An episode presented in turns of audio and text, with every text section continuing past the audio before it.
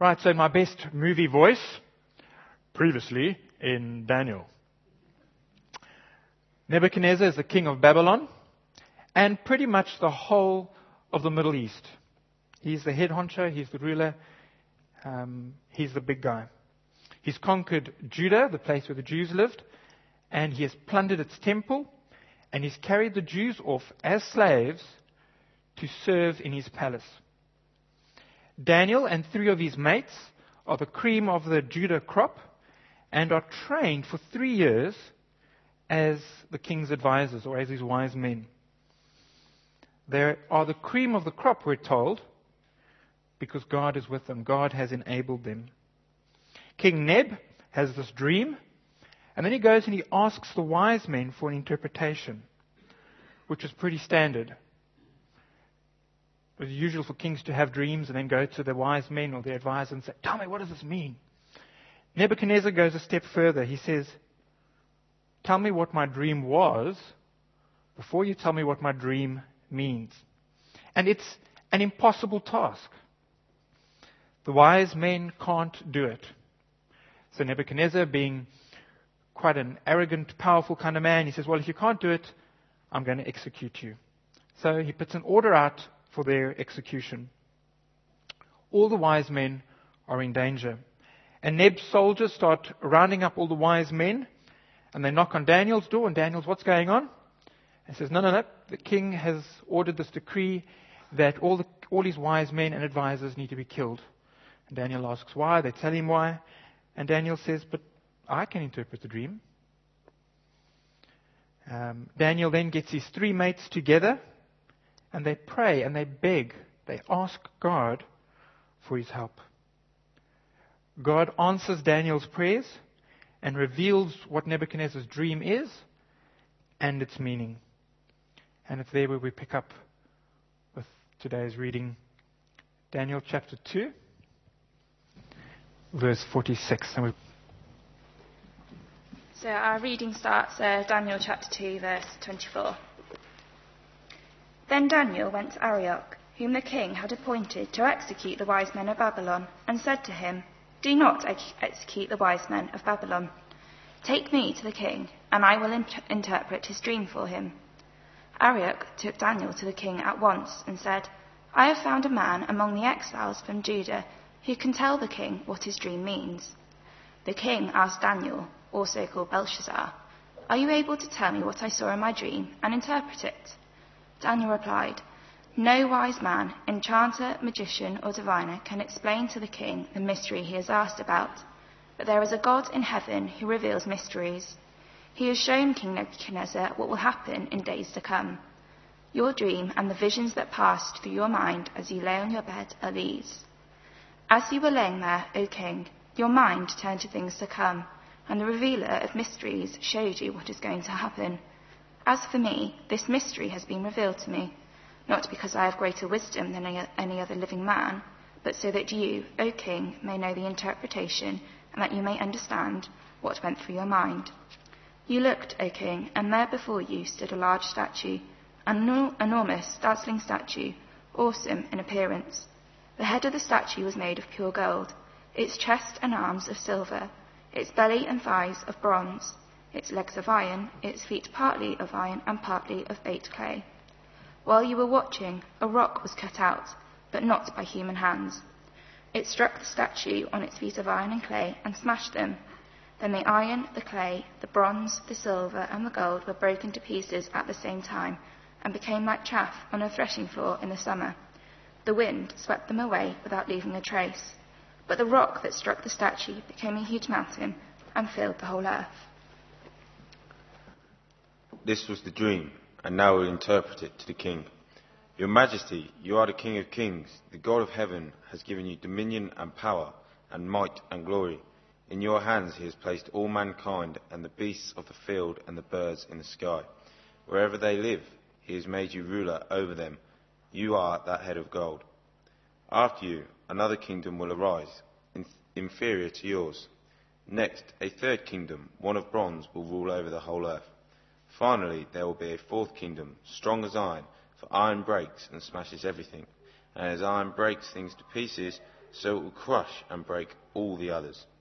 Just as you saw that the feet and toes were partly of baked clay and partly of iron, so this will be a divided kingdom.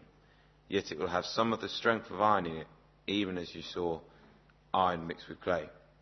As the toes were partly iron and partly clay, so this kingdom will be partly strong and partly brittle.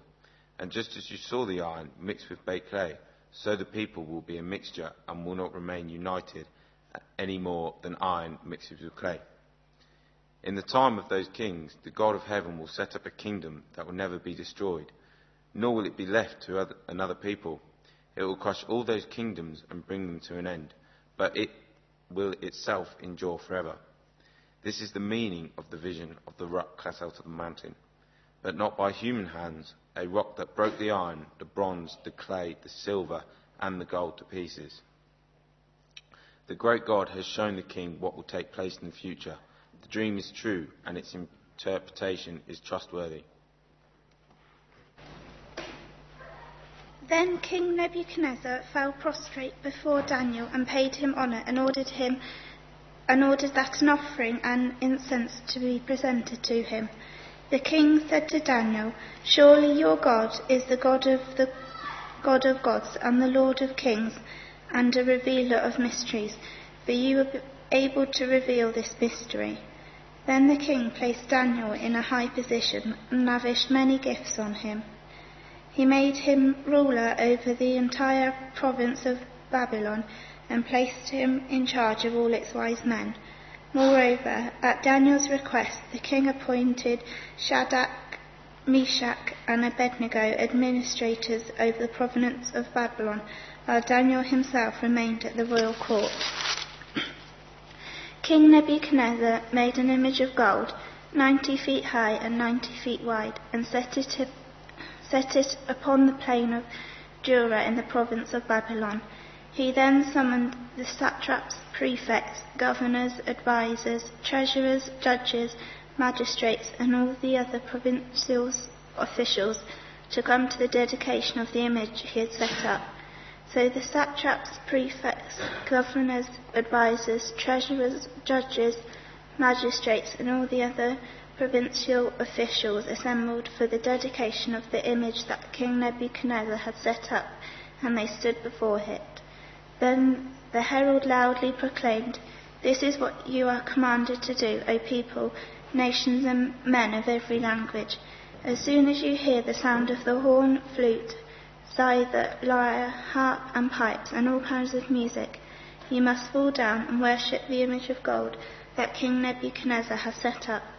Whoever does not fall down and worship will immediately be thrown into a blazing furnace. So it's quite a long um, passage for this evening. We're not going to go into all the details of uh, the different aspects of the of the statue. Um, but I think what we'll do this evening is just kind of have a flyover and try and get a, an overall view of what's going on um, here in Daniel 2 and 3. So the first thing I want to speak about this morning and for, for us all to note is that Nebuchadnezzar knows about God. And I think Nebuchadnezzar knows about God because Daniel has proclaimed him. Yeah, Daniel has proclaimed God to Nebuchadnezzar. Take a look in 2 verse 37. Daniel says, you, O king, are the king of kings. The God of heaven has given you dominion and power and might and glory. So Daniel describes God to Nebuchadnezzar as the God of heaven. Okay? Not just like the Babylonian gods would have been the gods of Babylon, kind of a localized, area defined God. God is the God of the heavens. The Jewish God, our God, is the God of everything. The whole of creation belongs to God. He is the God of everything. Take a look then as well at uh, chapter 2, verse 44. In the time of those kings, the God of heaven will set up a kingdom that will never be destroyed, nor will it be left to another people. Daniel is telling Nebuchadnezzar that God's kingdom is a kingdom that is going to endure forever. The kingdom endures forever with a king that will reign forever. And as in the interpretation of the dream, kingdoms of this world will come, they will go. But not this kingdom, not God's kingdom. God's kingdom is eternal, it's never ending, it is supreme. Take a look then in uh, verses 27 and 28 and how Daniel explains to Nebuchadnezzar how his dream will be interpreted. He says, Daniel says, No wise man, enchanter, magician, or diviner can explain to the king the mystery he has asked about. But there is a God in heaven who reveals mysteries. He has shown King Nebuchadnezzar what will happen in days to come. Your dream and the visions that passed through your mind as you lay on your bed are these. Daniel is saying that it's not through human skill or genius, but it's going to be through a demonstration of God's power that he'll be able to understand his dreams. It's God who's going to be able to do that.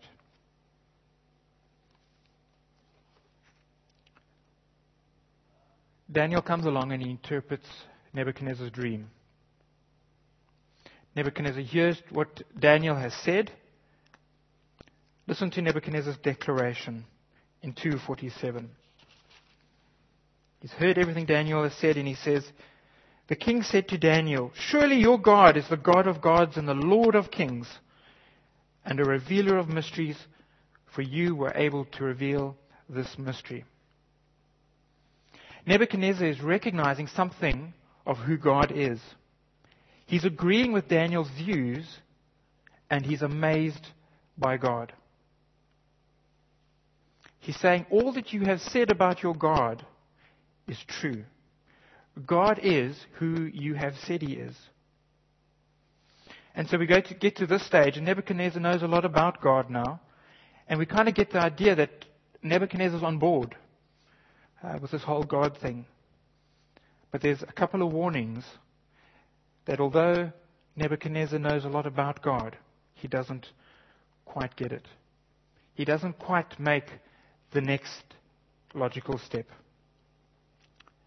And that takes us to the second thing I think we need to think about this evening, and that's knowing about God is not enough. So here's our first clue. We get to play a little bit of um, detectives this evening. So take a look at verse 47 again.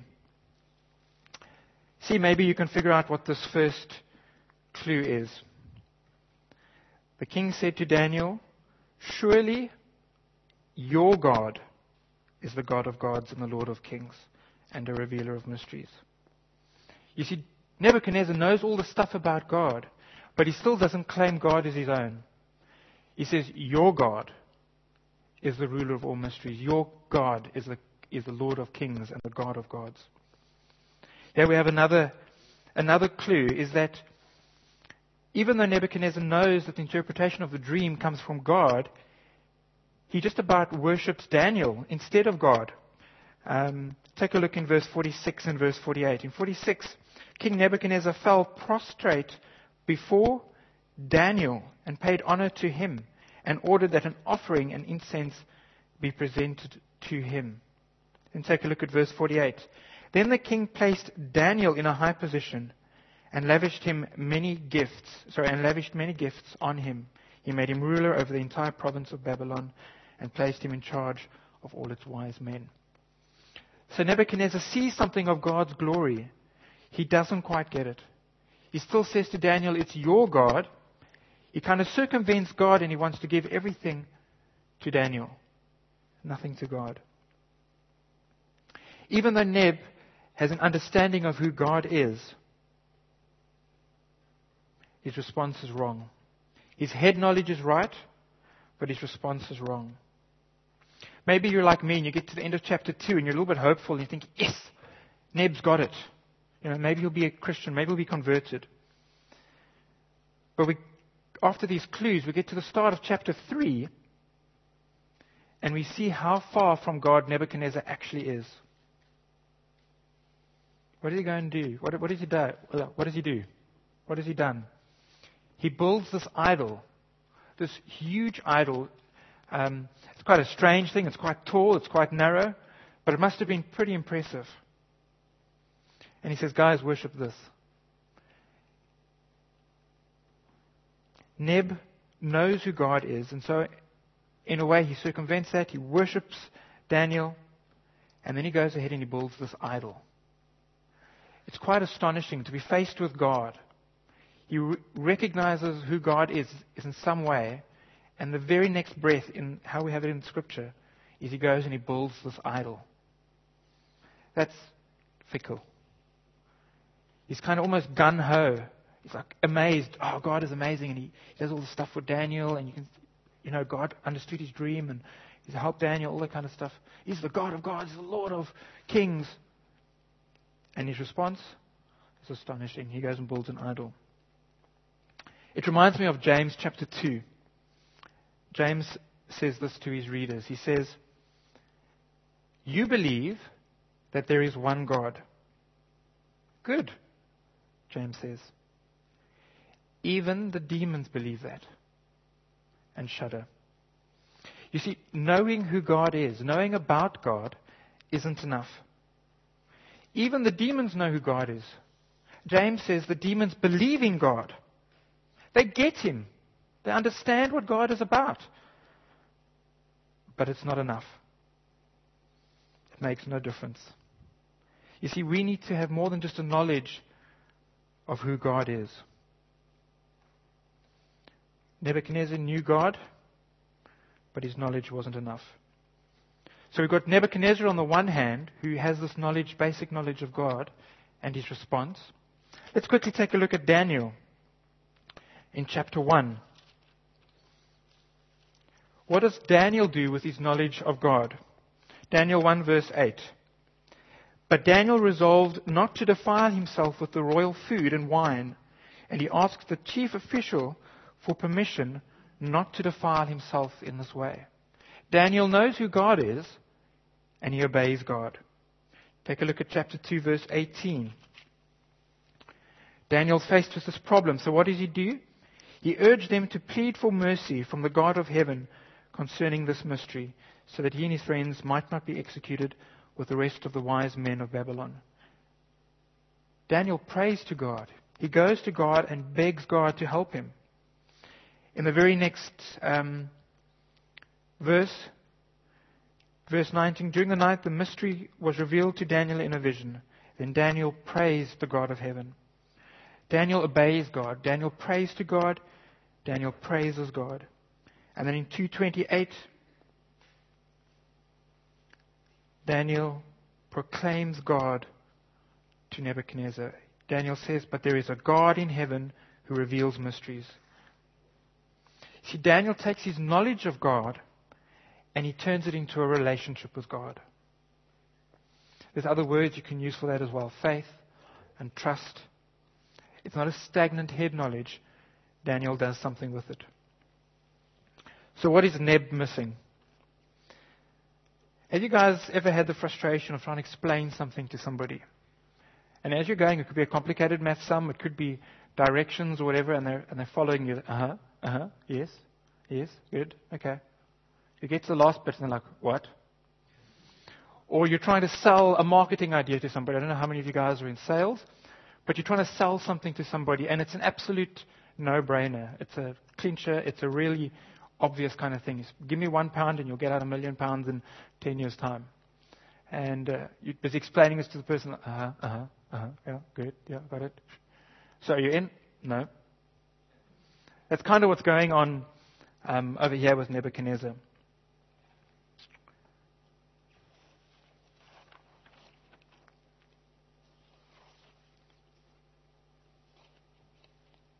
Taking the right action, responding in the right way to a head knowledge of God, helps us to share in God's kingdom. Daniel 2 gives us a really good idea of what God's kingdom is like. God's kingdom is formed by this rock that smashes the kingdoms of the world and it grows into a mountain that fills the earth. God's kingdom is so, so, so much more superior to the kingdoms of the world First of all, it smashes the kingdoms of the world. It has that kind of power over them. It's much larger than the kingdoms of the world. The kingdoms of the world, in Nebuchadnezzar, Nebuchadnezzar's dream, is this idol, this huge statue. God's kingdom is represented by this rock that grows into this huge mountain that covers the whole earth. God's kingdom is never ending.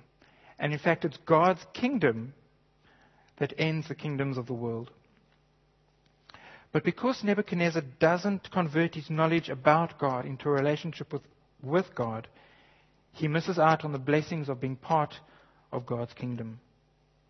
You see, his head knowledge is not enough until it becomes a matter of his heart.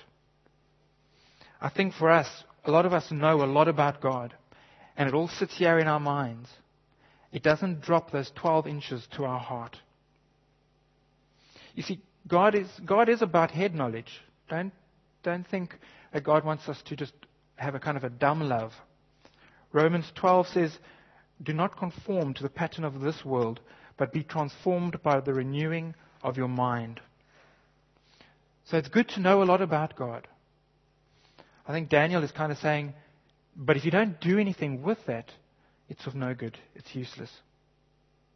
Head knowledge is good. It's good to open the scriptures and come to a better understanding of who God is and what He has done for us in the Bible. But we can't just have head knowledge.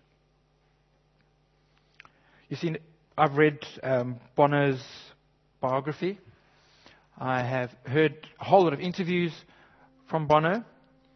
But knowing a lot about Bono is not going to get me a free guitar lesson or a vocal lesson with Bono. Knowing a lot about Lance Armstrong isn't going to get him to teach me how to ride a bicycle. Knowing about someone is not enough unless you have a relationship with them. I'm sure Lance Armstrong taught his kids how to ride their bicycles. I'm sure Bono invites his family members over to his palace for dinner. I'm not going to get an invitation. If I were to go up to Bono in the street and greet him, he might be a little bit polite, but I'm not going to probably get anything out of that um, contact. Knowing about God's not going to get you into his kingdom. But knowing God having a relationship with Him will. I suppose all of us know something about God. Perhaps you know a little. Maybe you know a lot about God, and you're like one of the kids in some of the Sunday school classes who irritate the, the Sunday school teacher to bits because they've got all the answers, and before the teachers even ask the question, the kids know the answers. Maybe you're sitting in the service and you kind of know where the, where the preacher's going. You kind of got this all worked out in your mind. You understand what's going on. A little knowledge, a lot of knowledge. But do you have a relationship with God? You see, has a very, um, uh, how can we say, um, offensive word maybe to Christians. Are we just pew warmers who come into preaching stations to hear more about God, to grow in our knowledge of God? Are we just sermon listeners, Bible lovers, Bible quiz experts? Do we have all the answers? Do we know all the apologetics? Or do we have a relationship with God? Do you know God the way Daniel does? Are you somebody that obeys Him? Are you somebody that talks to Him? Do you praise Him when we're singing? Yeah, do you, or do you just stand there and just mouth the words? Or you listen to the great words that we sing here on a Sunday morning and you say, Amen, that's what I'm about. I love you, Lord Jesus. I love you so much. Or it's just a matter of looking through a textbook and ticking the boxes that I came to church and I stood there. Maybe you feel you don't yet know enough about God. Why don't you get stuck into God's Word and have your mind renewed? Get to understand Him better. Come to find out what He has done. Come and speak to me or to one of the other pastors or the music guys over there. We'd love to help you understand more about God. We need to make up our minds so that we can make up our hearts. So I'm so glad Rob showed that one verse up there. He said, Love the Lord your God with all your heart, soul, mind, and strength. You've got to love the Lord your God with all your mind, Find out more about Him. Think about the world He has created. Find out what He has done, what it means. Being a Christian is amazing because there's such a wealth of knowledge that comes to the Bible, things that will absolutely amaze you about who God is and what God has done. With your whole soul, with everything that is in you, love Him. Love Him with all your strength. Love Him with all your heart. So we're going to pray, and, and as we pray, the question is Do you know about God? Or do you know and love Him? Let's pray.